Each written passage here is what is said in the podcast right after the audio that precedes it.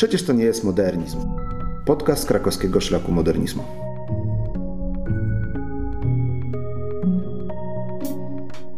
Architektura fascynuje nas nie tylko jako forma, ale przede wszystkim jako odbicie procesów politycznych, ekonomicznych i społecznych zachodzących w XX i XXI wieku.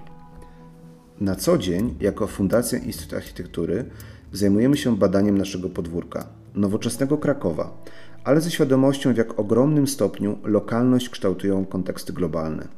W tym podcaście opowiadamy historie, w których budynki odgrywają rolę narzędzi politycznych czy rynkowych, a architekci i architektki miotają się w sieciach zależności od różnych sił kształtujących nasz świat.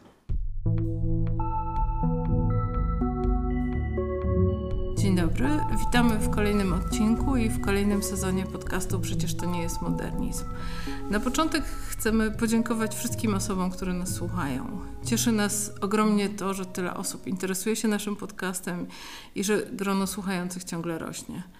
Pierwszy sezon naszego projektu sfinansowaliśmy ze sprzedaży przewodnika po architekturze Krakowa XX wieku. Modernizm, socrealizm, socmodernizm, postmodernizm. A tworząc ten cykl, chcieliśmy podziękować wszystkim osobom, które wsparły wydanie tej książki. Nakład jest już prawie wyczerpany, przygotowujemy drugie wydanie. A póki co zaplanowaliśmy ciekawe tematy na drugi sezon podcastu. Zaglądajcie na nasze sociale. Możecie też zgłaszać tematy, które dla Was, naszych słuchaczek i słuchaczy, byłyby szczególnie interesujące. Nieustająco zapraszamy do wejścia na krakowski szlak modernizmu, rozwijanej przez nas ciągle bazy danych na temat krakowskiej architektury XX wieku. Chcemy też podziękować naszym patronom i patronkom na Patronite. Jest to bardzo nieduże, ale bardzo zacne grono. E, zachęcamy też wszystkie osoby, które uważają, że robimy sensowną robotę, do wspierania nas właśnie na platformie Patronite. Obiecujemy przekuć każdą wpłaconą złotówkę w ciekawe i merytoryczne treści. Adolf Szyszko-Bochusz czy Adolf Wszystko-Bochusz? Reakcja na modernizm. Dzisiaj porozmawiamy o Adolfie Szyszko-Bochuszu, zwanym w Krakowie Wszystko-Bochuszem, kluczowym architekcie międzywojennej Polski. Pozostawił on w Krakowie tak wyraziste realizacje jak Feniks w rynku głównym, Bank PKO przy ulicy Wielopole, Dom Piłsudskiego przy Olandrach, Dom Plastyków czy przy ulicy Łobzowskiej, czy wille dyrektorskie w osiedlu Cichy Kącik oraz seminarium Paulinów. Co może jeszcze bardziej znaczące, Wawel, jaki odwiedzamy dzisiaj, jaki nadal kreuje zbiorową wyobraźnię Polek i Polaków, to w dużej mierze konserwatorsko-wizjonerskie dzieło Szyszko-Bochusza. Wreszcie, teraz już bardziej osobiście, jest to też bohater naszej bajki, fundacyjnej bajki o nowoczesności. Jego prace były przez nas omawiane podczas wystawy Reakcja na modernizm, architektura Adolfa Szyszko-Bochusza pokazanej w Muzeum Narodowym w Krakowie w 2013 roku. E, kolejnej wystawy Monument, architektura Adolfa Szyszko-Bochusza prezentowanej w Warszawie w Zachęcie Narodowej Galerii Sztuki w 2014 roku. Wreszcie wystawy, która była dla nas takim chyba przełomowym wydarzeniem e, Impossible Objects, którą przygotowaliśmy wspólnie z Jakubem Wojnarowskim. E, wygraliśmy konkurs i ona została zaprezentowana w pawilonie polskim podczas Biennale Architektury w Wenecji w 2014 roku, czyli w tym roku już dekada od e, tego projektu, o czym opowiemy więcej w kolejnej części podcastu.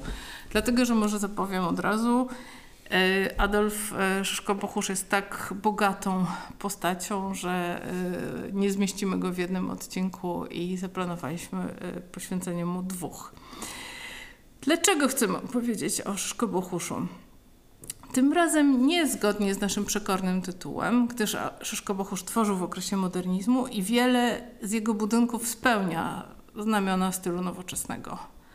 A może jednak trochę też. Wobec wielu innych budynków zaprojektowanych przez naszego bohatera można skonstatować, przecież to nie jest modernizm. I dzisiaj właśnie porozmawiamy o tym, jakie wątki splatają się w twórczości autora Feniksa. O to zapytam e, doktora Michała Wiśniewskiego, krytyka architektury, kuratora wystaw, e, pracownika Uniwersytetu Ekonomicznego w Krakowie, wykładowcę i Międzynarodowego Centrum Kultury. Michał jest autorem wielu publikacji naukowych i popularyzatorskich poświęconych architekturze Krakowa i Polski XIX i XX wieku, między innymi autorem monografii krakowskich architektów Ludwika Wojtyczki, Adolfa Szyszko-Bochusza, właśnie i Tomasza Mańkowskiego.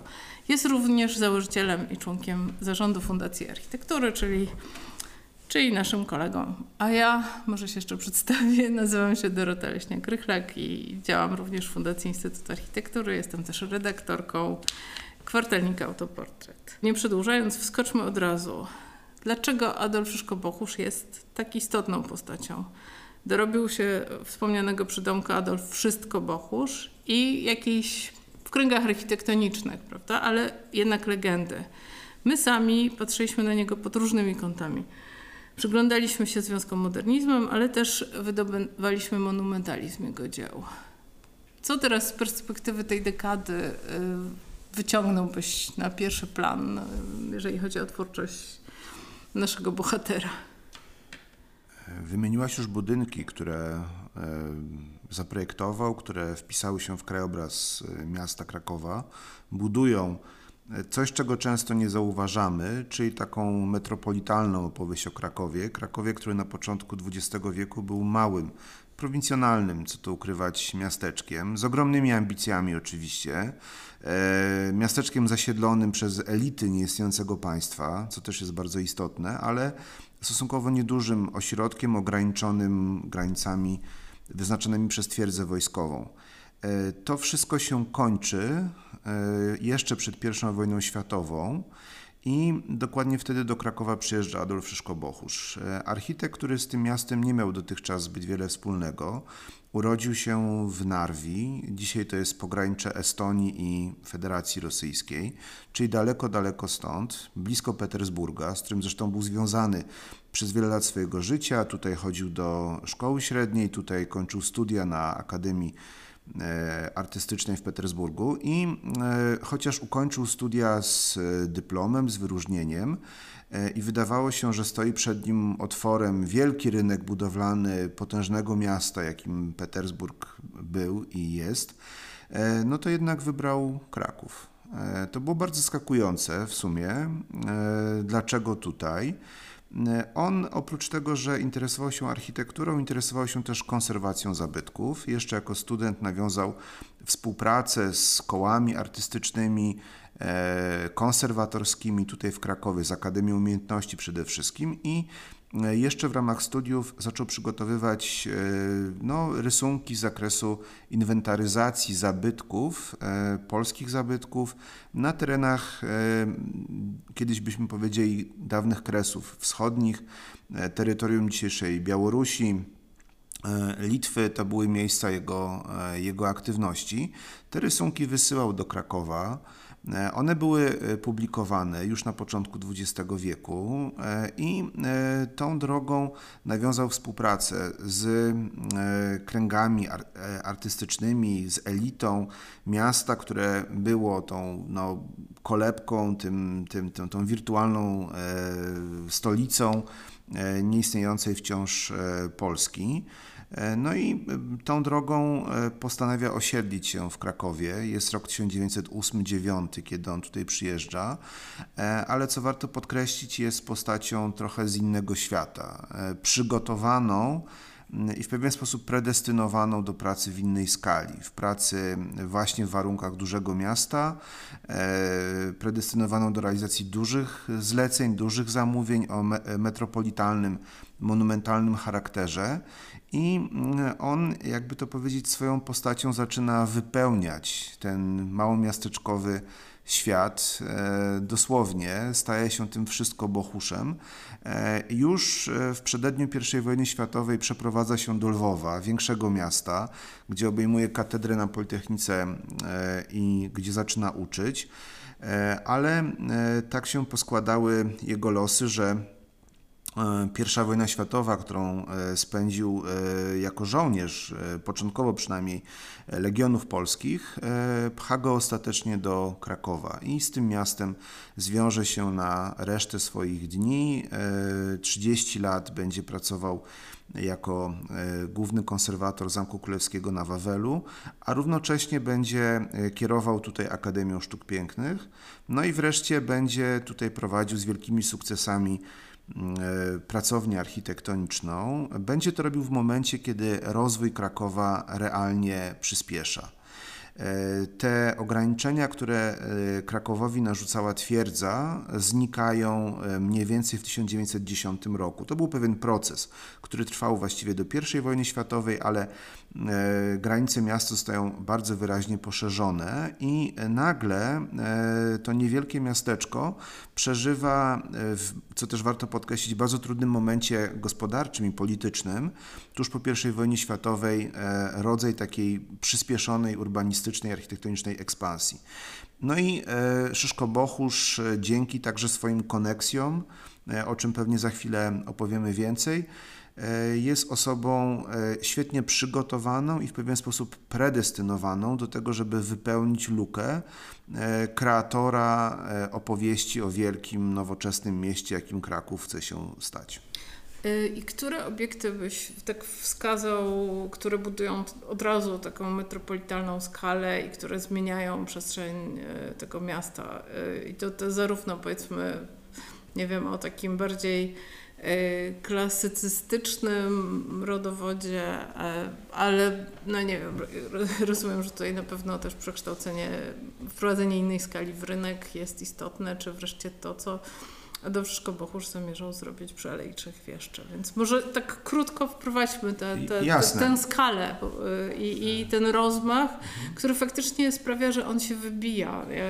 Zacznę od tego, że to był architekt, który był otwarty na to, co się dzieje w otaczającej go rzeczywistości. To nie był człowiek zamknięty na nowe prądy, które w tym czasie no, bulgotają. Ta lawa rzeczywiście w Europie wrze, szczególnie zaraz po I wojnie światowej.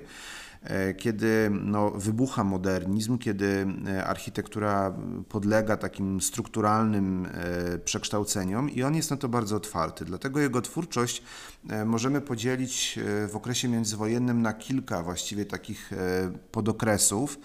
E, lata 20 to jest ten czas, kiedy Szyszko Bochusz jest jeszcze e, bardzo silnie zainteresowany historią, buduje takie monumentalne formy oparte o język klasyczny. Ale ta a... historia też mu towarzyszy chyba przez całe życie. Tak, prawda? oczywiście. Bo właściwie od tego zaczyna i nigdy się od tego nie odcina i to, to chyba prawda. go też odróżnia go od tych klasycznych, też, powiedzmy, modernistów. Ale jest też kilka takich wycieczek bardzo wyraźnie modernistycznych. W tym kierunku jego twórczość podąża tuż przed I wojną światową, a potem w latach 30., kiedy można odnieść wrażenie, że on jest wręcz znudzony tą, tymi formami historycznymi, poszukuje jakiegoś nowego języka i w sumie sobie ten język wypracowuje. E, ale już przechodząc do, do konkretnych realizacji, no to e, ja bym wskazał po pierwsze na budynek banku PKO przy ulicy Wielopole. E, Kraków. Ale to jest Petersburg w Krakowie. Tak, to jest Petersburg w Krakowie. I to jest faktycznie ta obecność tego budynku w mieście jest wybitna. To znaczy tak. ta, ta, ten, e, ta skala, te wielkie kolumny, ten porządek, masywny gzyms, mhm. to w jaki sposób tam pracują narożniki w tkance miejskiej, jak jest ten, ten, ta sala, to, to zaokrąglenie, które jest spowodowane właśnie Ja bym zaczął salą skali, bo e, tam wcześniej znajdowała się taka, bym powiedział, no E, podmiejska zabudowa. E, to był taki trudny fragment e, tuż obok dawnego koryta Wisły, które zostało zasypane częściowo pod koniec XIX wieku. Powstała ulica Ditla, Powstała ulica Ditla, planty ditlowskie, zabudowa mieszkaniowa, ale o takiej zróżnicowanej, bym powiedział, typologii, wielkości, wysokości. Akurat w tej części miasta tam wciąż pozostawały różne tereny podmokłe. One nie nadawały się jakoś tak szczególnie dobrze do rozwoju tej nowej, szczególnie dużej tkanki e, mieszkaniowej. Więc ten budynek e, wprowadza w to miejsce e, eksponowane, ale trudne, bardzo silny znak, taki miastotwórczy gest, który no właśnie określa to miasto zupełnie na nowo. E, w tym sensie, że idziemy kilka pięter e, w górę, no i te kolumny to jest świat, o którym Kraków dotychczas mógł marzyć. Takie kolumny to tutaj budowano w XVI, może jeszcze w XVII Ale wieku. Ale takie były, tamte były takie smuklejsze. Tak, a tutaj nagle mamy, e, ma, mamy po prostu skalę dużego miasta. E, I e, ja, ja, bym jeszcze dwie rzeczy dodał, e, bo to może gdzieś umykać albo być mało znane, natomiast Kraków jeszcze w okresie autonomii galicyjskiej on pełnił funkcję e, dosyć istotnego, a potem naprawdę ważnego ośrodka e, usług finansowych. Tutaj działały towarzystwa kredytowe, towarzystwa ubezpieczeniowe, takie jak Florianka. Tutaj działało kilka dużych prywatnych banków, miejskich banków, państwowych banków. Napływał kapitał także z innych części monarchii habsburskiej. E, I Kraków rzeczywiście tymi pieniędzmi żył. No i po I wojnie światowej e, to dalej jest rozbudowywane, w tym sensie, że teraz pojawiają się duże banki nowego państwa polskiego. W Krakowie powstaje duży oddział Narodowego Banku Polskiego, ale też powstaje właśnie oddział jednej z takich czołowych instytucji, jaką w tym czasie jest Pocztowa Kasa Oszczędności. Pomysł na ten bank, on się zrodził jeszcze pod koniec XIX wieku i, te, i taki bank działał na przykład w Austrii. Pomysł polegał na tym, że w oparciu o infrastrukturę poczty możemy zaoferować niemalże wszystkim tanie usługi bankowe. Każdy może jakieś depozyty składać, e, występować jakieś drobne e, kredyty, więc taka egalitarna struktura e, miała tutaj bardzo pomóc i upowszechnić w ogóle ideę oszczędzania i jakiegoś takiego racjonalnego zagospodarowania środków finansowych. Państwo polskie poszło w podobną stronę. Po I wojnie światowej tworzy swoje własne PKO, no i to PKO tworzy swoją infrastrukturę w okresie międzywojennym. W Krakowie e, to jest też nieprzypadkowe miejsce, bo blisko są Grzegórzki, czyli takie, e, taki fragment Krakowa, gdzie wówczas funkcjonuje przemysł, mamy taką zabudowę też prorobotniczą, tak to nazwijmy. W latach 30. tutaj w ogóle myślano o stworzeniu takiego modelowego osiedla, modernistycznego osiedla mieszkaniowego dla robotników. No i e, pomiędzy tym, e, no, tym historycznym Krakowem, a tą dzielnicą robotniczą wielki gmach. E, I to jeszcze o takiej nietypowej konstrukcji, na rzucie trójkąta. Takich budynków tu wcześniej nie było, z tą potężną Wymuszonych rotundą. zapewne kształtem działki, natomiast tak. to wymagało jednak gestu, żeby no zastosować no tak. taki No ale to jednak, kąt. jednak trzeba, to, trzeba to mieć w mieć. tej głowie, żeby... Tak trzeba mieć ten X-faktor, żeby coś takiego e, zaproponować. No i to wnętrze z tą kopułą rodem z rzymskiego panteonu, e, który, e, no właśnie, taki język w Krakowie funkcjonował w okresie nowożytnym. E, no i teraz e, tego typu skala takich archetypicznych symboli, e, ona za sprawą Szyszko Bohusza do Krakowa powraca. I te kolumny miały też powrócić po drugiej stronie miasta, prawda? Tak, to jest też taki bardzo bo... ważny moment. E, nie będziemy, może uprzedzę, że nie będziemy rozmawiać mhm. ściśle chronologicznie, prawda? Tylko postaramy się nakreślić takie ważne momenty czy miejsca i w twórczości Szkobuchusza i w, i w naszym mieście. I tutaj to jest temat, e, który długo e, szukał swojego jakby architektonicznego rozwiązania i nadal jest nie do końca rozwiązany w naszym mieście, czyli wi, wi, widok, wylot ulicy Wolskiej e, wtedy, e, teraz e, marszałka, marszałka Piłsudskiego i kontekst Oleandrów, nacechowany politycznie, o tym też powiedzmy, i propozycja Szyszko Bohusza na Muzeum Narodowe, czyli kolumny w jeszcze większej skali i taki rodzaj pomnika wolności, jak to, jak, jak to było napisane. Nie, bardzo ciekawa propozycja, y, która nie doczekała się realizacji, która chyba też przerastała skalą ja się może możliwości. w czasie. Mhm. Podział Polski w XIX wieku spowodował, że miasta w naszym kraju, one rozwijały się według innych zasad. Każdy patrzył w stronę stolicy. W przypadku Krakowa to był Wiedeń. No i mamy różne takie próby stworzenia Ringstrasse, czy to przy plantach, czy to właśnie w postaci plan ditlowskich, które rozwijane były w latach 90. XIX wieku i na samym początku wieku XX. Natomiast mniej więcej w okolicach roku 1910 ta przestrzeń jest już wypełniona budynkami. Tu już nie ma e, po prostu pustych działek. I e, miasto poszukuje następnej takiej linii, gdzie można by stworzyć taki właśnie wielkomiejski bulwar, taką Ringstrasse czy Champs-Élysées whatever. E, w każdym razie każde miasto w tym czasie marzy o takim, e, takim wielkim, szerokim trakcie, o mocnym, symbolicznym znaczeniu. Szansą dla Krakowa jest poszerzenie miasta i przejęcie kontroli nad terenami, gdzie dotychczas biegła linia kolejowa do Zakopanego i gdzie znajdowały się umocnienia wojskowe. E, jeszcze w 1905 roku Stanisław Wyspiański, e, niedługo przed swoją śmiercią, e, maluje widok na kopiec Kościuszki z kamienicy, która znajduje się u wylotu ulicy Krowoderskiej. Widzimy tutaj meandrującą młynówkę, widzimy pola. pola, widzimy błoto, no i widzimy ten kopiec. Dzisiaj tego kopca już stąd właściwie nie zobaczymy, ponieważ w bardzo krótkim okresie czasu, niedługo po śmierci Wyspiańskiego, ta przestrzeń zostaje wypełniona budynkami głównie mieszkalnymi e, oraz szczęśliwie nadal zobaczymy kopiec właśnie z punktu, tak. o którym, o którym Ale tutaj dochodzimy rozmawiać. do ulicy Wolskiej, która e, jest tak akurat e, wytyczona, że na jej osi znajduje się kopiec, biegnie od gmachu uniwersytetu właśnie w kierunku kopca i e, tutaj na początku XX wieku trwa, e, to miejsce jest e, postrzegane jako ta przestrzeń, gdzie powstanie nowy rynek miasta. Tutaj powstanie ten naprawdę wielki Kraków, tu powstaje to takie city, tak to wtedy jest wymyślane, aczkolwiek to też fluktuuje. Kiedy w roku 1910 rozpisano konkurs na plan Wielkiego Krakowa, tu jeszcze myślano o takiej zieleni parkowej, domach jednorodzinnych, ale już przed, w przededniu I wojny światowej jest konkurs na wylot ulicy Wolskiej i te domy jednorodzinne, te dworki zastępują duże wielkomiejskie gmachy. Także e, to, na co chcę zwrócić uwagę, to to, że w przededniu wojny Kraków jest przestrzenią e, dyskusji, która e, w ciągu kilku lat całkowicie zmienia obraz, taki powszechny obraz myślenia o tym, czym to miasto ma się w przyszłości stać, czym też jest urbanistyka. W ogóle pojęcie urbanistyki wkracza do tego miasta w tym okresie.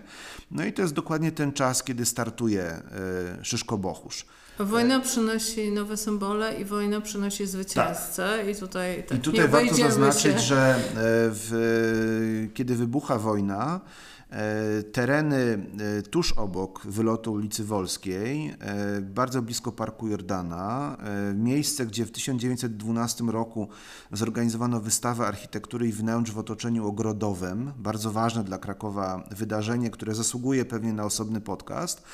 E, zostaje przemianowane na koszary tworzonych właśnie w Krakowie zalążków legionów polskich. Tak, może dodajmy, że tam powstały po prostu na wystawie pawilony w skali 1 do 1 pokazujące, po pierwsze był pawilon wystawowy i to jest właśnie ważne w kontekście legionów, ale też domy y, przedstawiające sposoby zamieszkiwania różnych y, klas społecznych, modelowe, jakby promujące. Ta wystawa była dużym sukcesem, chociaż finansowo okazała się klapą. Natomiast stały te takie budynki, które były nie do końca budynkami, były jakimiś tymczasowymi strukturami, ale w skali y, normalnych tak. budynków. I tam, Miały e, istnieć chwilę, istniały trzy lata. E, a po drodze właśnie w 14 roku tutaj Piłsudski, Walery Sławek i inni wielcy, którzy dzisiaj mają ulice niemalże w każdym mieście, tworzą kompanię kadrową. No i to stąd w sierpniu 14 roku ta kompania rusza w bujo niepodległość. A to e, miejsce staje się jeszcze ważniejsze przez to, bo A to miejsce... nacechowane symboliką, y, której, y, której to nowe państwo bardzo potrzebowało. Tak, to miejsce staje się takim no, czakramem, e, takim po prostu drugim Wawelem, Wawelem 2.0 do pewnego stopnia, mitem założycielskim drugiej RP, tym bardziej, że ci ludzie, szczególnie po przewrocie majowym, realnie przejmą władzę w Polsce i będą budować sobie pomnik, e, bo tak na to też trzeba spojrzeć. E, I właśnie tą ulicą Wolską oni będą po tą niepodległość w tym 14 roku maszerować, a Szyszko-Bochusz, kiedy wojna się kończy, proponuje, żeby e, w tym miejscu zbudować symboliczny, silny gest. Proponuje, żeby dokładnie w osi e, ulicy zbudować wielki łuk triumfalny, w prześwicie tego łuku e, widoczny byłby kopiec, czyli e, Kościuszko, e, bohater narodowy, który podjął walkę o niepodległość i przegrał, ale wygrał, a łuk triumfalny z kolei poświęcony tym, którzy nieśli tę ideę Kościuszki, no i donieśli do wolnej Polski. Symbolicznie to jest bardzo ciekawa konstrukcja. Architektonicznie też. Architektonicznie bo, też, bo, bo tu mamy do czynienia z takim kolejnym właśnie takim archetypicznym znakiem, łuk triumfalny. No, no tak. tak. Tak się to robi, tak się robi duże miasto, tak się, tak się robiło Paryż. Chociaż z drugiej strony właśnie taki gest też trochę XIX-wieczny. Tak. Bo, bo wydaje się, że tutaj możemy też o tym powiedzieć, do jakiego stopnia e, mówiąc o modernizmie, mówiąc o modernizacji i o nowoczesności, jakby sam koncept państwa narodowego jest w zasadzie takim nośnikiem właśnie tych idei modernizacyjnych. I tutaj to się jakoś wpisuje, to znaczy wydaje się, że paradoksalnie łuk triumfalny to jest taka trochę działalność antykwaryczna, ale właśnie w sferze, w sferze ale tutaj, tutaj wydaje mi się, skali... my wpadamy w taki trochę prezentyzm, bo mhm. na początku lat 20. XX wieku wydaje mi się, że to wcale nie był e, gest historyczny, mhm. tylko to był wciąż gest postrzegany jako e, język naszej epoki. Mhm. I e, jak przyjrzymy się różnym krajom, które powstały po I wojnie światowej, to łuk triumfalny był czymś must have. Czasami to była kolumna, E, czasami to było jeszcze jakoś inaczej rozwiązane, ale takie właśnie archetypiczne znaki odwołujące się do e, najdawniejszych symboli, do takich e, prymarnych konstrukcji typu piramidy, typu kopce. To jest budowane i w Czechosłowacji ówczesnej, i w Rumunii, i w wielu innych miejscach. Także ten łuk triumfalny, on się gdzieś w to wpisuje. I ja bym dodał jeszcze jedną rzecz, bo po dwóch stronach tego łuku ma powstać Muzeum Narodowe. No bo po co Polacy walczyli o niepodległość, żeby y, tutaj swoją kulturę oczywiście móc rozwijać, więc y, y, w, takiej warstwie symbolu to jest bardzo spójna, bardzo silna kompozycja, jakiej Kraków dotychczas wcześniej nie miał. Tak, ale tutaj też mamy ten, ten ważny motyw w twórczości Szyszko Bohusza, który jakby nigdy, to, to, mm, zaczęłam o tym wspominać, nie, nie myślał o y, nowoczesności jako o zerwaniu.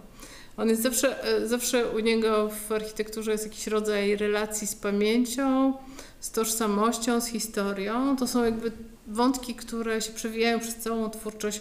No właśnie, równolegle konserwatora i architekta. Czasami to jest tak zaplecione, że w ogóle nie sposób tego rozdzielać, to jeszcze do tego, do tego dojdziemy.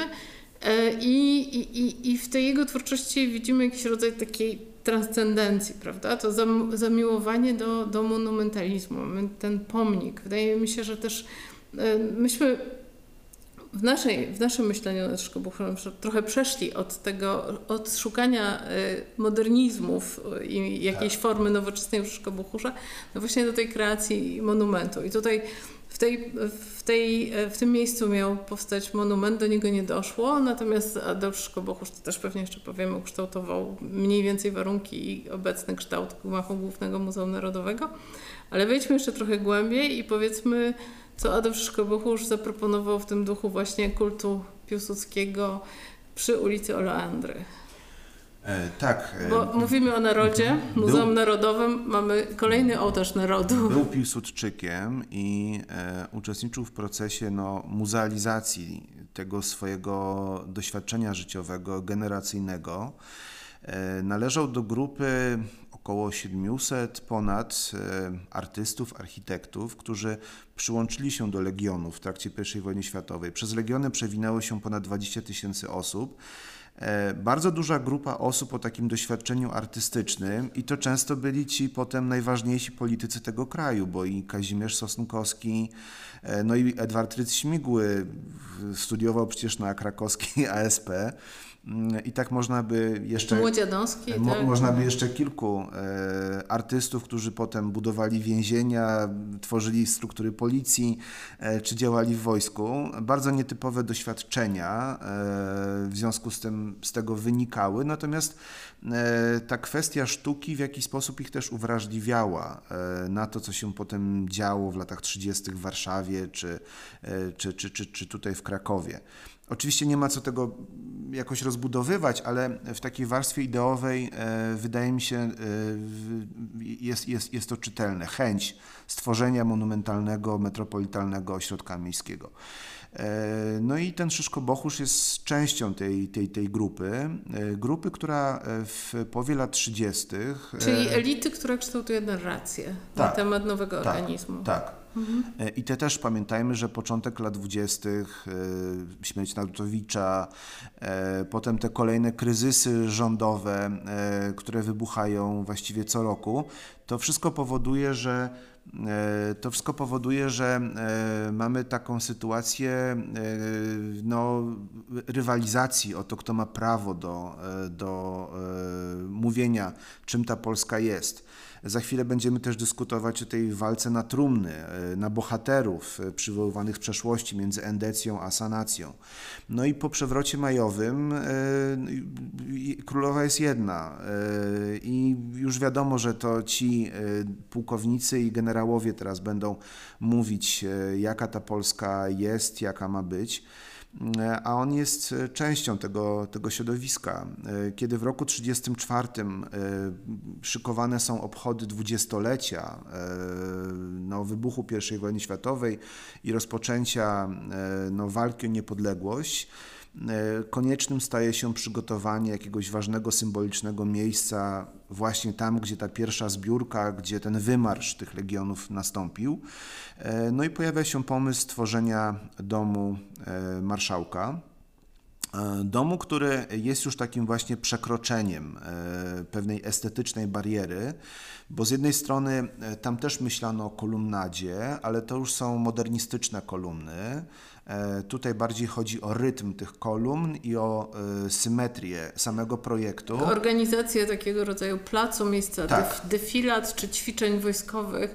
Tak. Bo tutaj też ten militaryzm chyba wychodzi na, na to pierwszy plan. Bardziej to, co dzieje się w tym czasie w Rzymie, czy to, co możemy oglądać, nie wiem, w Paryżu, e, gdzie w związku z wystawą 1937 roku przebudowano plac Trocadero i gdzie powstaje właśnie taka no, monumentalna wielkomiejska przestrzeń.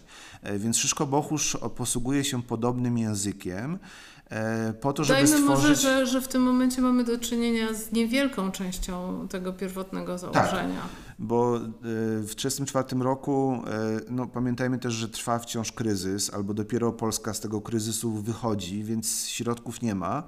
E, zbudowano tylko właściwie przyczółek dla dużego monumentalnego gmachu i dzisiaj odbiór tego budynku e, oraz też jego otoczenie, szczególnie to, co się wydarzyło w ostatnich kilku latach, powoduje, że e, nie jesteśmy w stanie tak na dobrą sprawę zrozumieć, co tam się miało stać ale e, ja bym e, na ten budynek, który Szyszko Dajmy, że jeszcze tutaj razem... ten budynek miał właśnie współautora, tak? Stefana tak. Strojka. Stefana Strojka, też legionistę. E, od 1931-1932 roku pracowali nad projektem, potem budowali.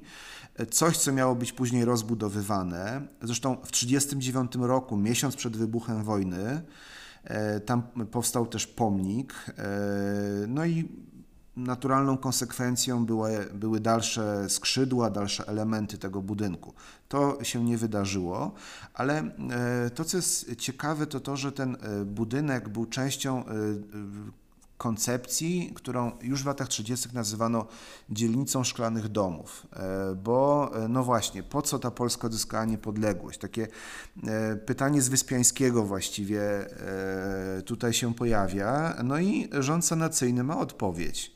Biblioteka Jagiellońska, edukacja, Akademia Górnicza, Muzeum Narodowe. Skądinąd prawda? biblioteka też jest takim monumentem. Tak. E, w... Więc mamy takie, e, takie bardzo silne znaki obecności tego państwa, które w tym miejscu, gdzie się narodziło, gdzie ta ten pierwszy płomień zapłonął. E, teraz buduje te wielkie gmachy, e, ale też obok powstaje dom e, studencki imienia prezydenta Mościckiego, dom turystyczny, no bo ta młodzież z tej całej Polski powinna do tego Krakowa przyjeżdżać i poznawać, uczyć się, a obok mamy też Błonia i wielki, wielkie założenie sportowo-rekreacyjne, bo mamy tutaj stadion piłkarski, dalej mamy stadion lekkoatletyczny e, i e, baseny e, otwarte, a dalej jeszcze za kopcem Kościuszki pojawia się w e, oddaleniu e, sylweta kopca Piłsudskiego. I ten kult tego jakby wysportowanego ciała, prawda? I ten swoisty rodzaj militaryzmu mogą nas tutaj doprowadzić do tych takich połączeń e, z m, głęboko europejską historią tego czasu, mianowicie No z, z faszyzmem, Tak. czy, czy, czy też, e, nie wiem, z wielkimi założeniami stadionowymi. To się w- dzieje i w Związku. Radzieckim, to się dzieje w Stanach Zjednoczonych.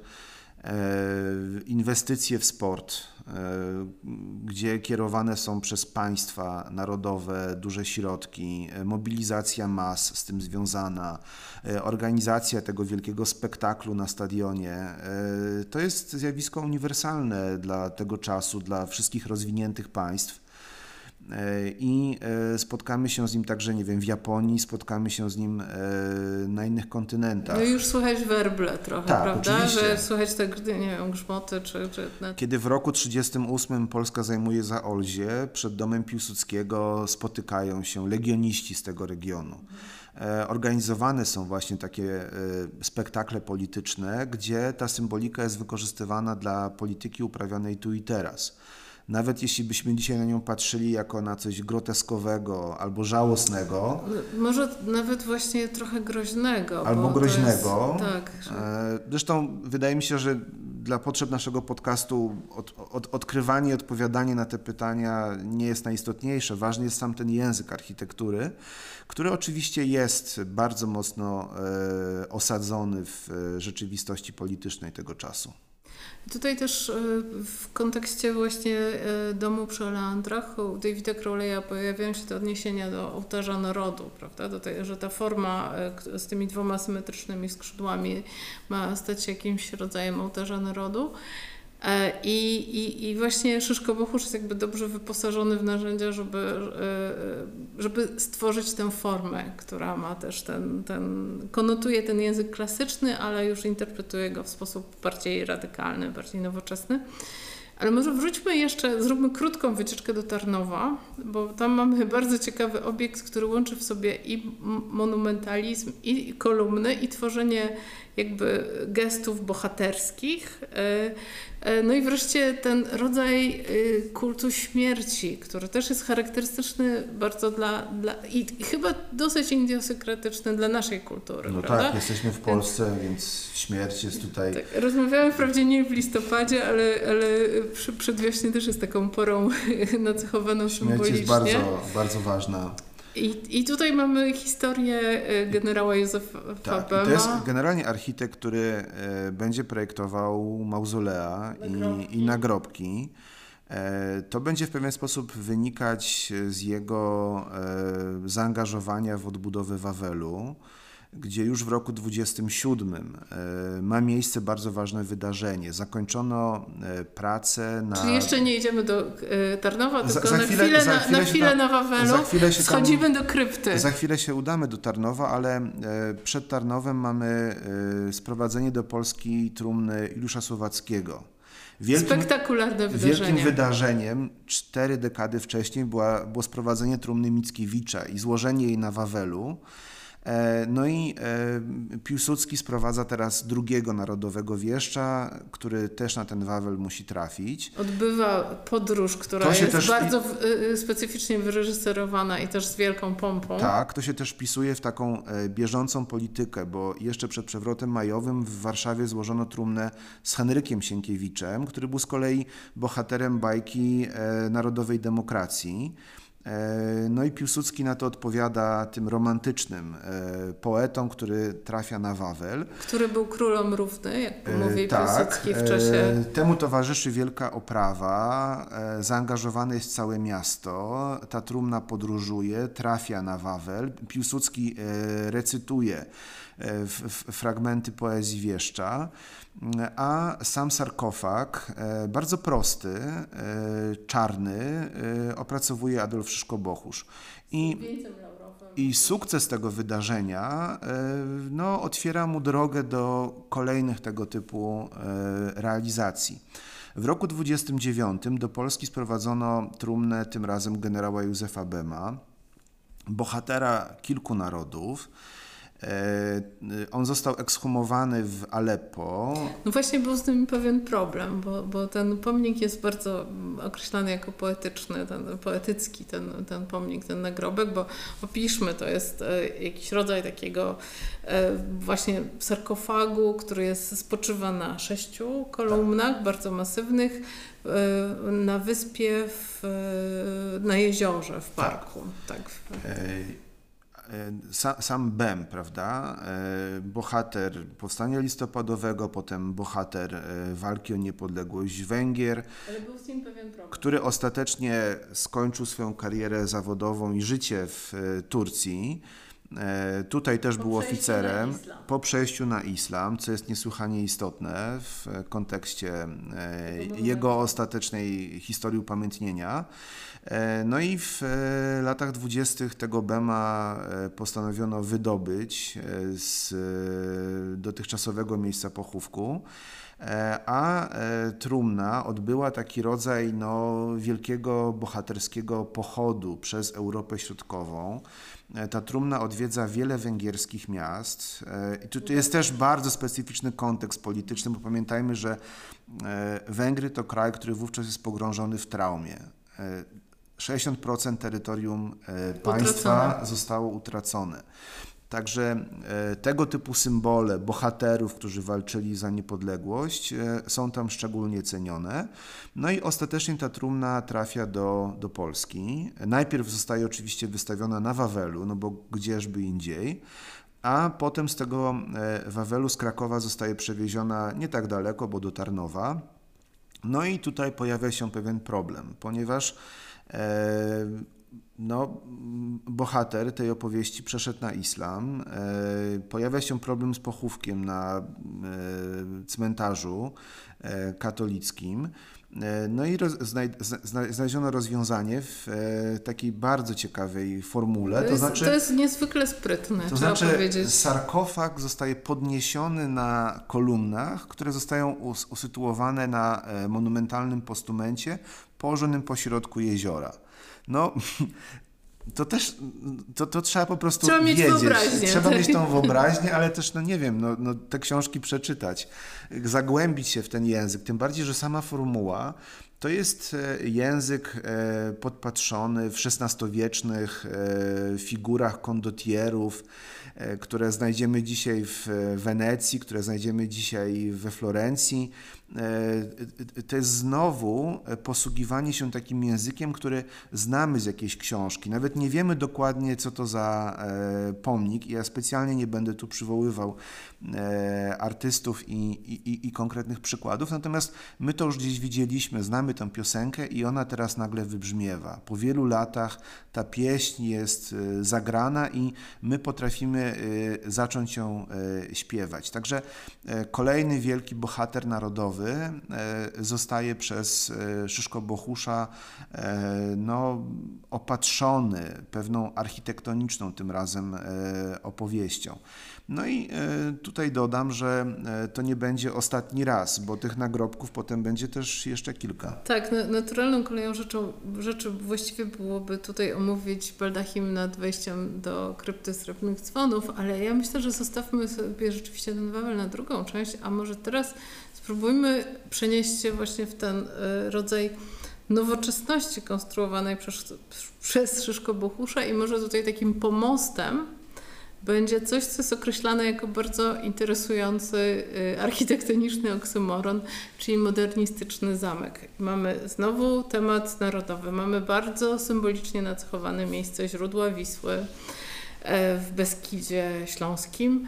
E, Właśnie, ten Śląsk jest też tutaj ważny i Szyszko Bochusz stawia tam strukturę, która e, z jednej strony ma płaskie dachy, obecnie nies- niestety albo no, po prostu było to niemożliwe i ona ma, ma, przeciekał ten stropodach i ma już e, strome dachy. Jest zbudowana z kamienia, jest takim rodzajem warowni, ale jednocześnie z wielkimi przeszkleniami i z bardzo radykalnie nowoczesnym wyposażeniem wnętrz, do którego zostało, zostali zaprzęgnięci no, wybitni awangardowi artyści.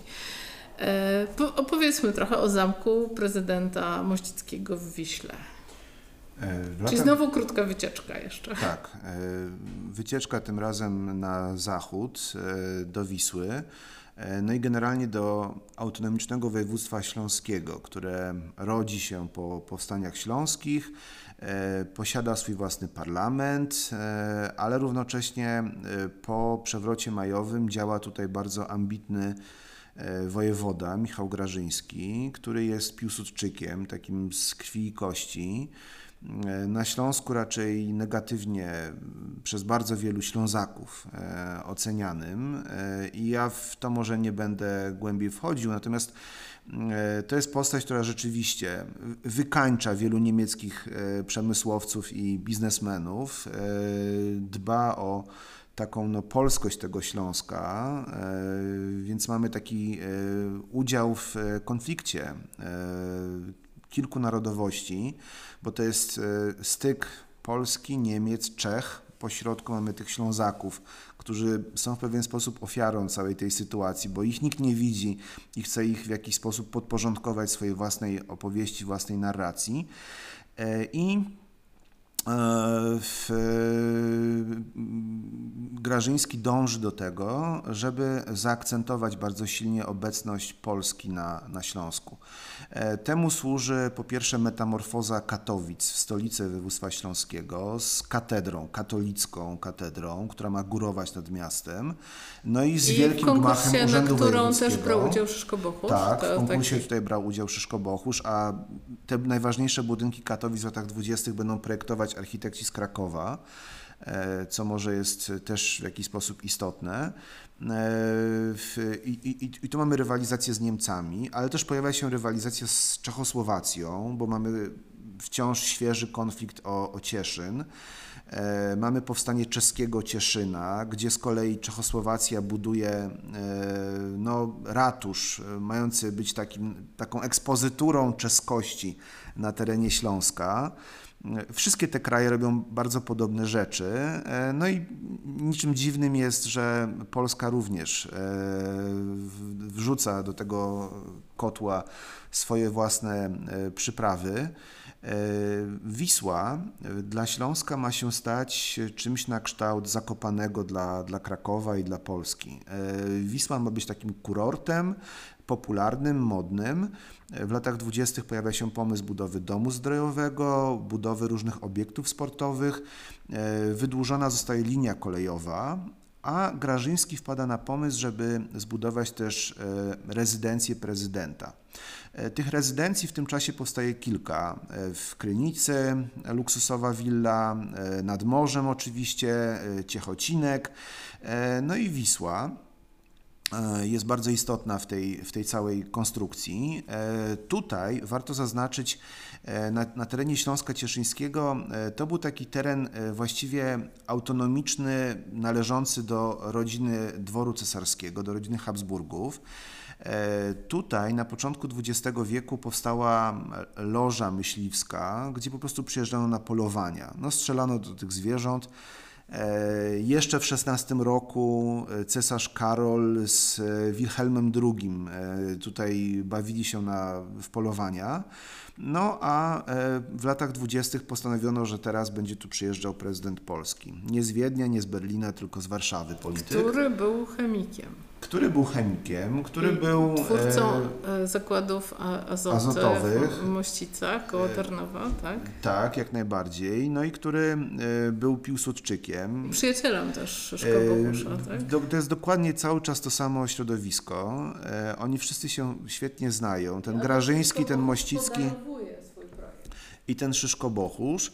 E, Grażyński e, początkowo myśli o przebudowaniu istniejącego domu, z którego korzystali Habsburgowie, takiego drewnianego domu myśliwskiego na rezydencję prezydenta, ale tak się niestety albo stety złożyło, że doszło do zapruszenia ognia i ten budynek e, spłonął. No i pojawia się problem, no bo co teraz? Trzeba zbudować prawdziwy dom dla prezydenta. E, Grażyński zwraca się do Szyszko Bohusza, który przygotowuje projekt. Projekt, e, który no właśnie e, ma z jednej strony pokazywać polskość, cokolwiek to znaczy. No Jest, jest też taką warownią. tak, jest to warownia usytuowana na wzniesieniu, które znajduje się tuż nad miejscem połączenia białej i czarnej wisełki. No nie da się bardziej. E, A e, Wisła... Ale ta wiślana A- a symbolika Wisł- jest też w zasadzie piękna i do pewnego Oczywiście. stopnia aktualna. E, Wi- Więc Wisła e, jest, tak, jest, jest rzeką, która e, sama w sobie staje się mitem, e, szczególnie w okresie międzywojennym. W wieku XIX Wisła to była rzeka graniczna w wielu miejscach, między Rosją a Prusami, między Austrią a Rosją. Stąd też ta dzikość Wisły do dnia dzisiejszego. Ta rzeka nie została uregulowana i co jest w uregulowana. ogóle fantastyczną wartością. I, i tego Tak. życzymy jej, żeby nadal taką pozostała. Natomiast w okresie międzywojennym to jest ten kręgosłup tego, e, tego państwa. Nad Wisłą dzieją się najważniejsze rzeczy. E, Tu mamy Sandomierz, tu mamy Toruń, tu mamy Warszawę, tu mamy Kraków, no i ten Gdańsk, który kiedyś pewnego dnia e, zapewne e, także stanie się częścią Polski. Tak przynajmniej to można wówczas odczytywać albo tak o tym myśleć, więc naturalnym jest, że na samym dole też tą Wisłę trzeba jakimś gwoździem do tej mapy Polski e, przybić. No i tym gwoździem jest ten zamek prezydenta. E, Z tym mościskiem, który rzeczywiście tutaj będzie przyjeżdżał stosunkowo często. I powiedzmy sobie też, że to jest bardzo progresywna architektura. Przy, Tak. przy właśnie, pomimo tego, albo może też dzięki temu romantycznemu mitowi i tej sprzeczności, to jest fascynująca struktura. E, No, to jest budynek e, z jednej strony właśnie ujęty w ten język z kamienia, z tej krypty, z tego Wawelu, e, z tym takim właśnie średniowiecznym wątkiem kamiennym, ale równocześnie to jest budynek, który pokazuje, e, że Polska to nie tylko kraj, który był i jest, ale to jest także kraj, który będzie, który ma pewne marzenia, który ma pewną opowieść, pewną narrację o tym, czym się w przyszłości ma stać. E, No i tę narrację wyrażają pasmowe okna, wielkie przeszklenie e, salonu na, na, na parterze e, ale też na innych kondygnacjach, e, gdzie we wnętrzach też e, on do współpracy zaprasza Andrzeja Pronaszkę. E, Pronaszko e, właściwie projektuje tutaj rodzaj takiego kubistycznego, neoplastycznego wnętrza, no, niemalże jak w willi Schroedera w Utrechcie.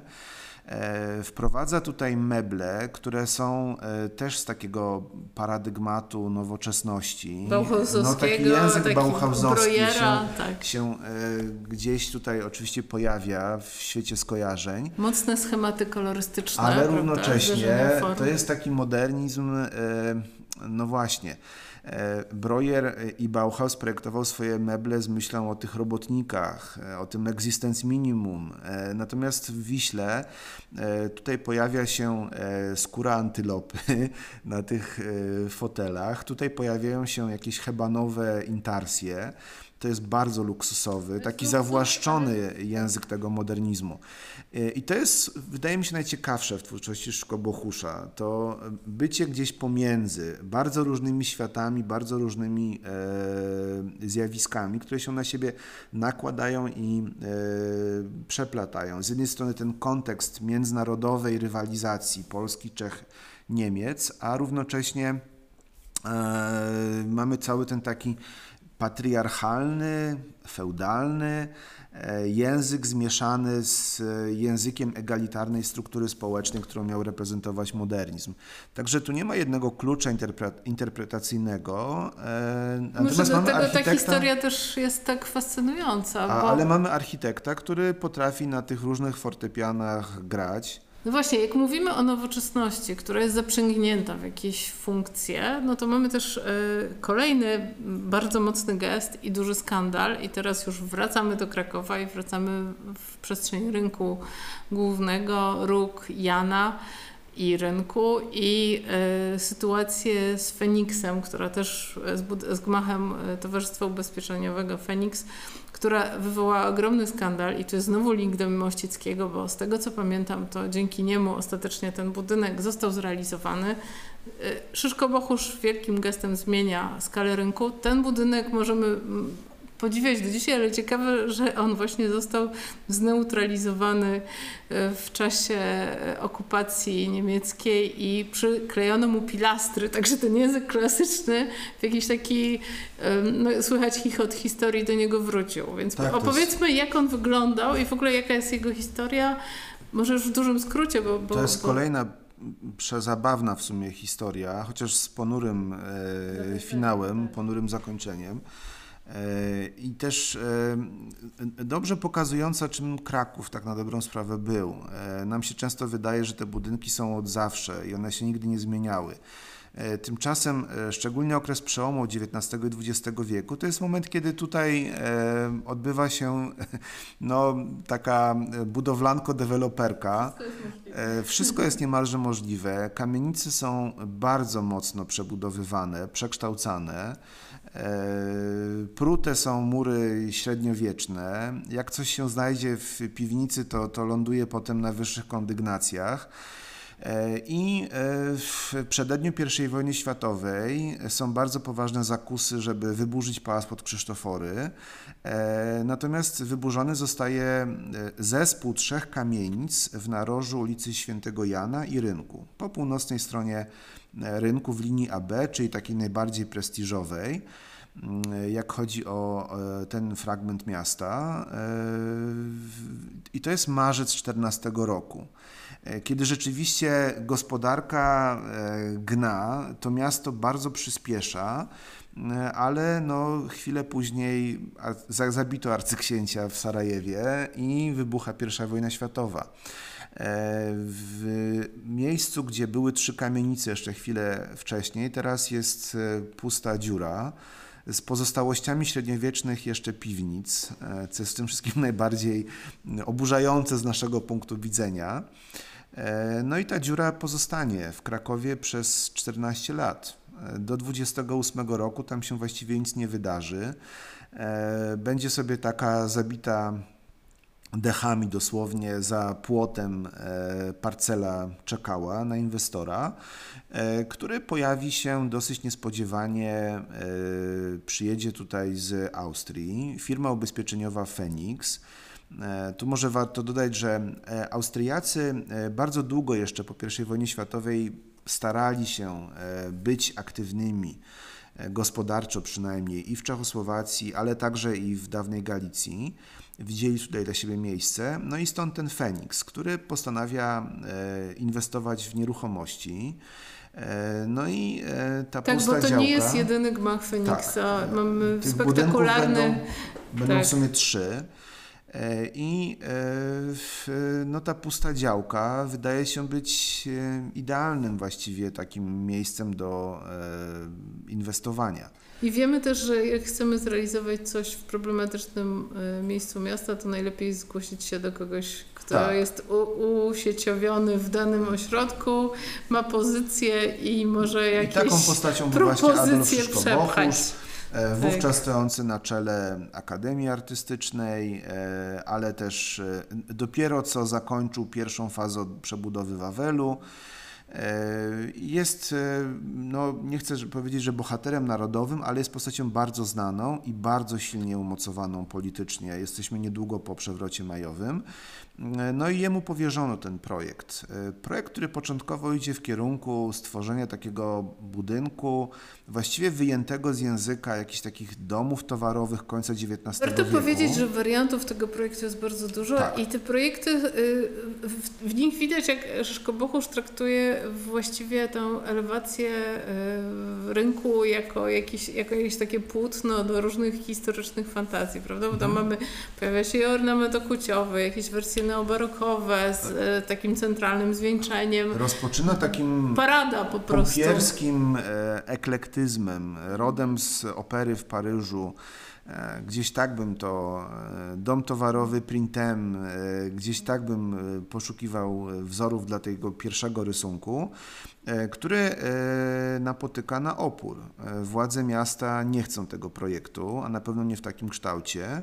No i rok później powstaje kolejna wersja, tym razem wpisana w język polskiej kultury narodowej. E, Mamy właśnie ornament okuciowy, mamy taki neorenesans e, prosto z e, Kazimierza Dolnego z akcentami gdzieś tam właśnie z Krakowa i z Wawelu. A równocześnie jest to bardzo nowoczesny dom mieszkalny z funkcją biurową. No i to również nie przechodzi. I tych wersji powstanie jeszcze kilka. To trwa, aż no, na początku lat 30. udaje się Szyszko-Bohuszowi wreszcie uzyskać zgodę na budowę, ale budowę budynku, który jest już zupełnie innym niż te, które początkowo proponował.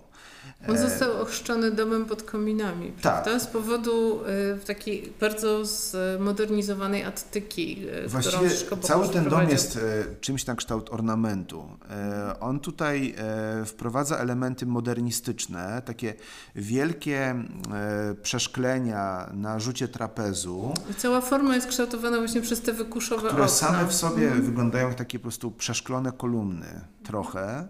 E, Ma, mamy odwrócenie gestu z tego budynku PKO, gdzie mamy kolumny i między nimi okna, a tutaj kolumny są tymi oknami, a między nimi są takie proste pilastry. E, To jest jeszcze w ostatniej kondygnacji e, odwrócone, to znaczy to, co było wypukłe na dole, teraz jest wklęsłe. E, Powstaje rodzaj takiej modernistycznej attyki, więc też mamy budynek niby nowoczesny, ale ta nowoczesność jest bardzo manieryczna i gdzieś tam jednak z echami historii. Ale on jest równie radykalny, wydaje mi się, w przestrzeni rynku, co właśnie Los House przy Michaele Plac przy Hofburgu. Dla mnie to, jak, jak, są jakieś paralele pomiędzy tymi. Też są te, też te podobne wykusze. Tamten, e, tamten budynek był oskarżony o to, że te okna nie mają brwi i rzez. A tutaj też mamy jakiś taki rodzaj, e, no, no też, też zastosowane materiały. W kontekście historycznych kamienic Losa- robią duże wrażenie. On rozpoczął pochód tego typu budynków w bardzo wielu miastach Europy Środkowej, szczególnie jak podróżujemy po terytorium Czech. E, To, co robi Bata e, w latach 20. i szczególnie w latach 30. W Krakowie to jest nowość, To jest nie? takie to jest zaznaczanie nowoczesności, zaznaczanie, że weszło to modernistyczne, nowoczesne państwo. To są czasami budynki e, urzędów państwowych, municypalnych, a czasami to jest po prostu sklep baty. I w Polsce mamy tego gdzie niegdzie odpryski. E, I e, ten e, dom Feniksa jest takim idealnym przykładem. Ostry, nowoczesny gest z, dużym, z dużą ilością szkła. W nocy przez to szkło widzimy światło. Tutaj mamy do czynienia z bardzo wyraźną zmianą w stosunku do tego, jak wyglądała zabudowa rynku wcześniej. E, Nas to dzisiaj może w jakiś tam sposób zastanawiać, jak Nie, doszło ja do... podejrzewam, że gdybyśmy byli aktywistami działającymi w tamtym czasie, to byśmy prawdopodobnie protestowali. Tak, i ten budynek zresztą spotkał się z bardzo wieloma protestami, Tak, bardzo ostrymi tak. polemikami. Dyskusja w E, prasie. tak. Ten Szyszko Bochusz zostaje w pewien sposób strącony z e, tego pomnika. E, I co ciekawe też e, w latach 30. e, też w związku z kryzysem na Akademii Sztuk Pięknych, gdzie upada Wydział Architektury, on ostatecznie postanawia podjąć pracę w Warszawie na tamtejszym Wydziale Architektury, będzie dojeżdżał i e, tam uczył. Jest y, kierownikiem Wydziału y, Hal Przestrzennych, co w ogóle wydaje mi Zajmuje się się architekturą ciekawe. monumentalną. Tak, tak. E, W, w, w, jednym z e, takich roczników z pracami studentów, e, wydanym w połowie lat 30., pojawia się przezabawna praca jednego z jego studentów, e, który zaproponował wielką halę kongresową na terenie Wawelu.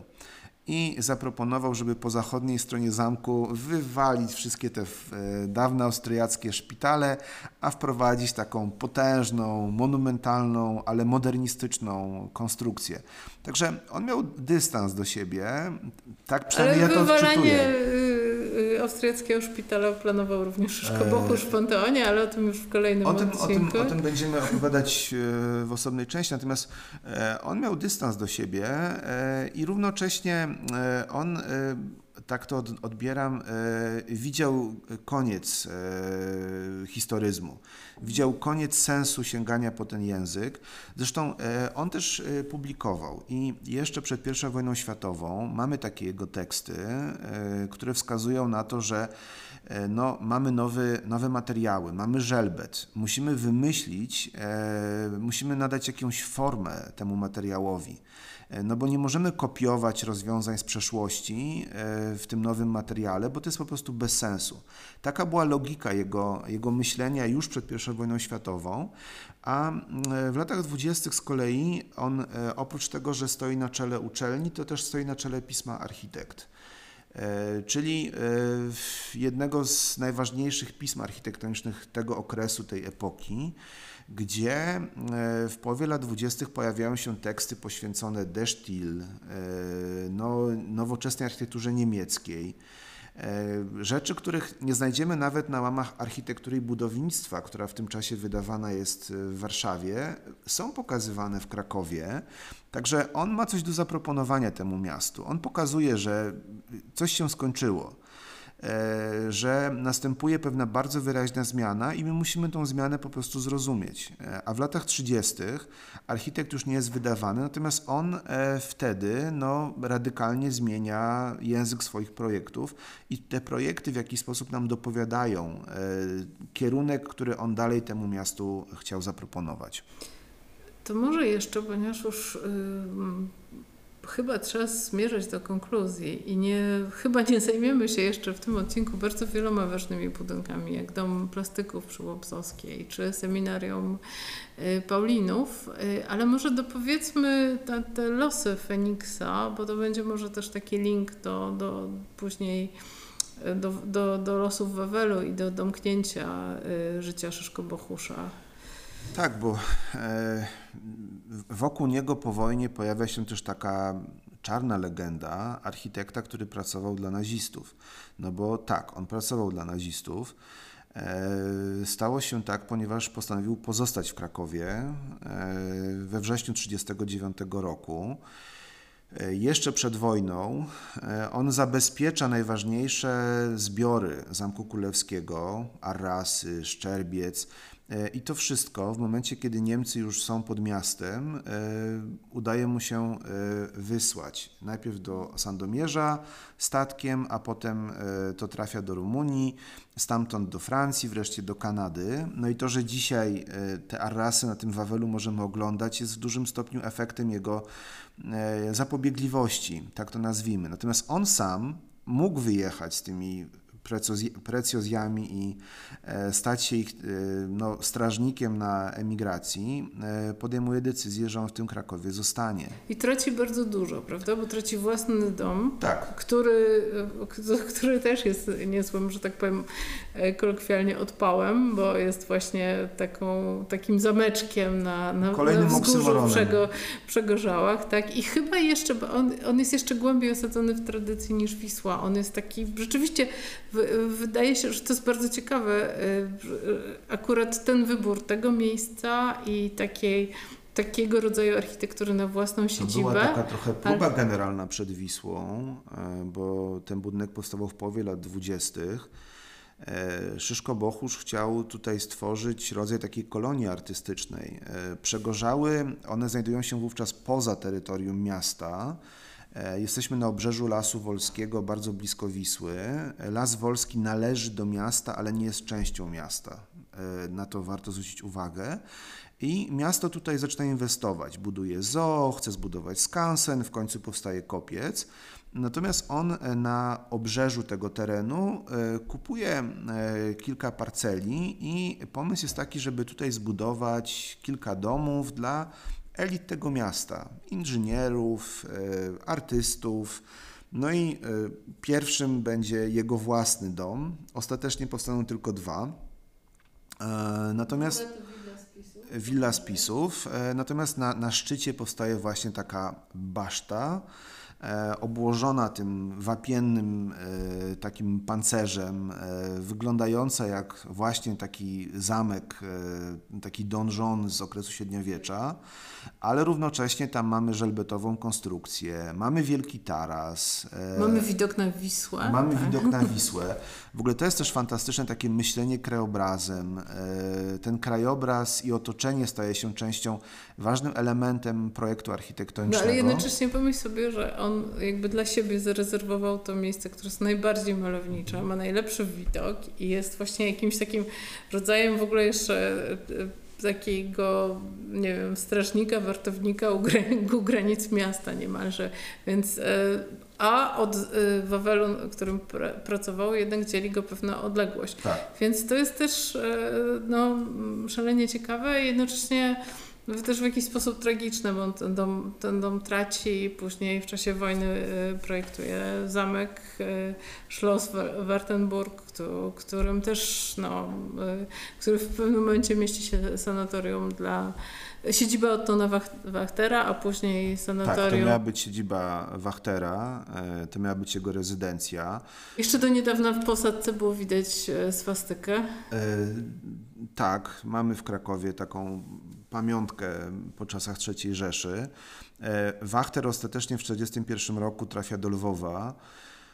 E, Natomiast budynek kończono e, już później, w roku 1943 i pod koniec wojny tam rzeczywiście funkcjonuje coś na kształt sanatorium dla lotników Luftwaffe. Natomiast Szyszko Bochusz rzeczywiście jest zaangażowany w przygotowanie projektu. W Krakowie działa kilka biur architektonicznych niemieckich.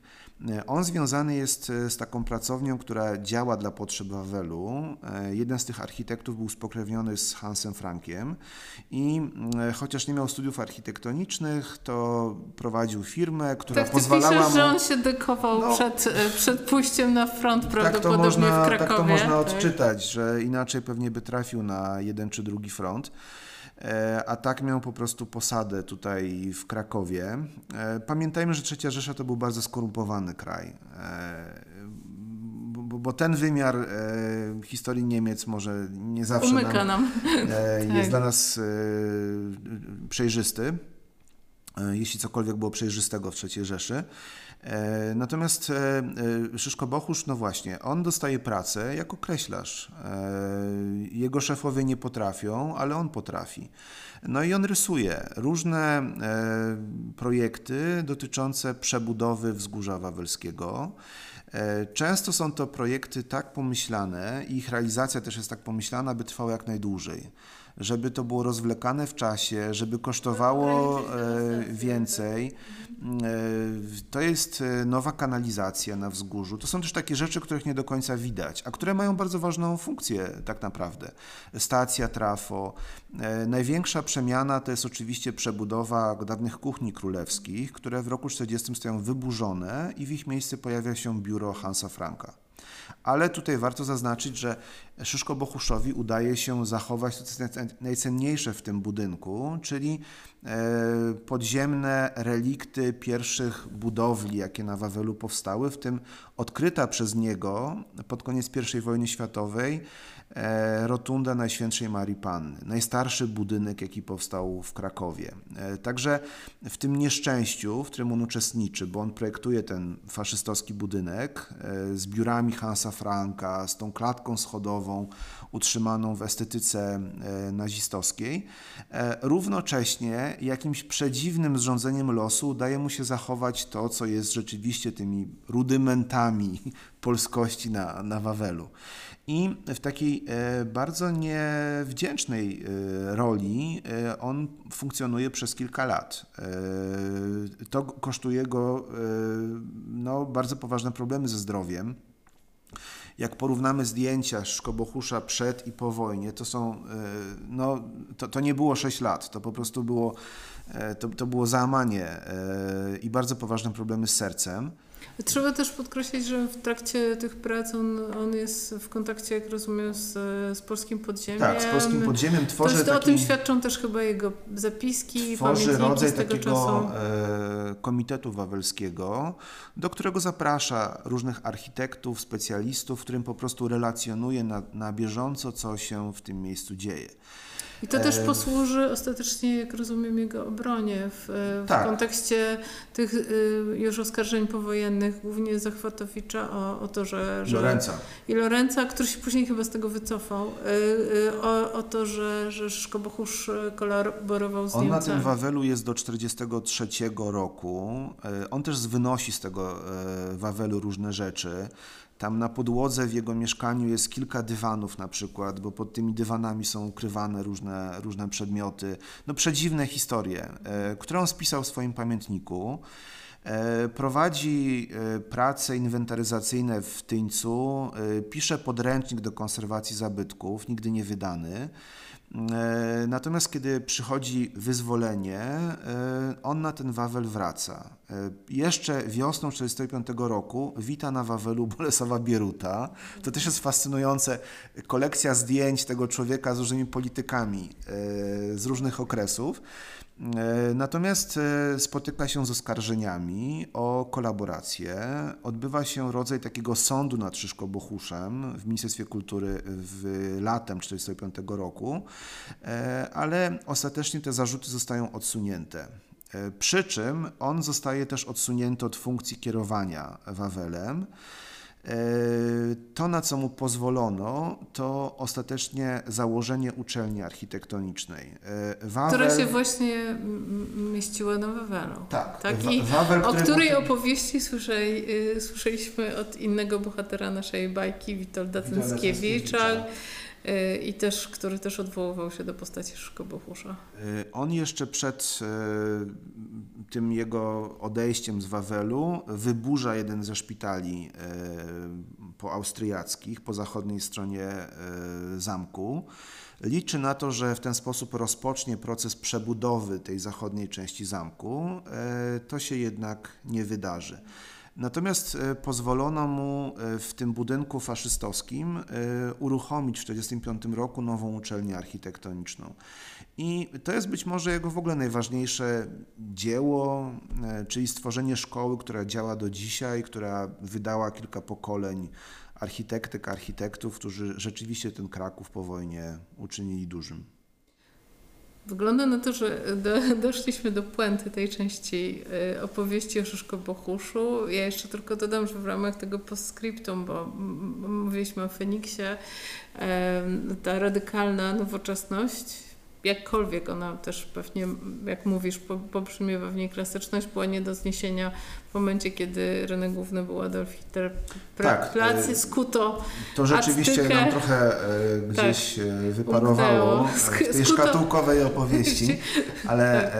e, rzeczywiście trzeba to dodać, że rok po wejściu Niemców do Krakowa rynek zostaje przekształcony na Adolf Hitler Platz. Przy rynku funkcjonuje wiele instytucji niemieckich, siedziba NSDAP i wiele, wiele innych. No i e, takim problemem e, z, generalnie ze sztuką i kulturą w III Rzeszy było zjawisko sztuki zdegenerowanej. Etarte de Kunst e, to było bardzo mocno pokazywane w propagandzie, że teraz staliśmy z kolan i możemy się pozbyć tego kożucha, tych jakichś modernistycznych, strasznych, zdegenerowanych e, rzeczy.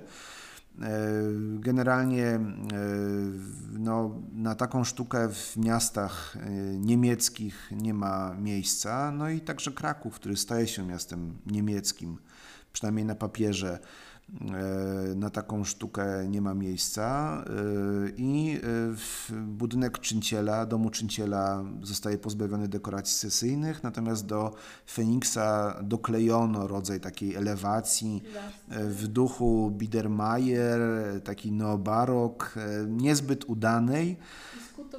skuto kominy. Dodano taką, taką e, mansardową, pseudomansardową nadbudowę. E, No i powstał taki budynek, pozostał taki budynek manieryczny, nieoczywisty, ale równocześnie będący pomnikiem historii tego miasta ze wszystkimi meandrami e, zmian, jakie zachodziły też w jego architekturze w latach 20., 30.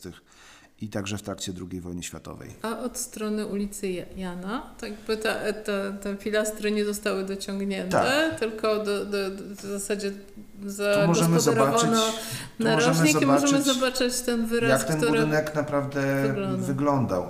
Tu mamy tą pierwotną, pierwotną strukturę.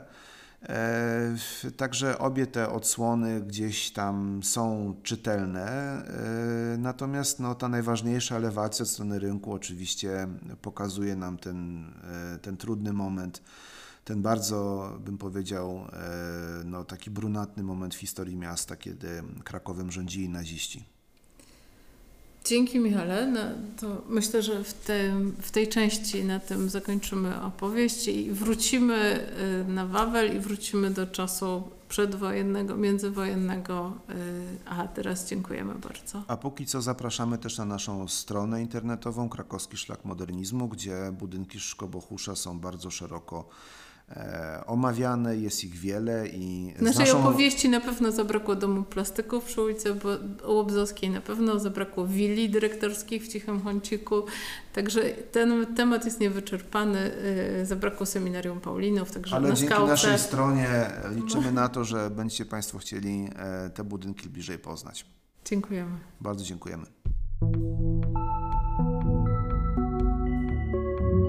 Jeśli spodobało Wam się to nagranie i chcielibyście, chciałybyście przyczynić się do rozwoju naszego podcastu, zapraszamy również na Patronite'a Krakowskiego Szlaku Modernizmu.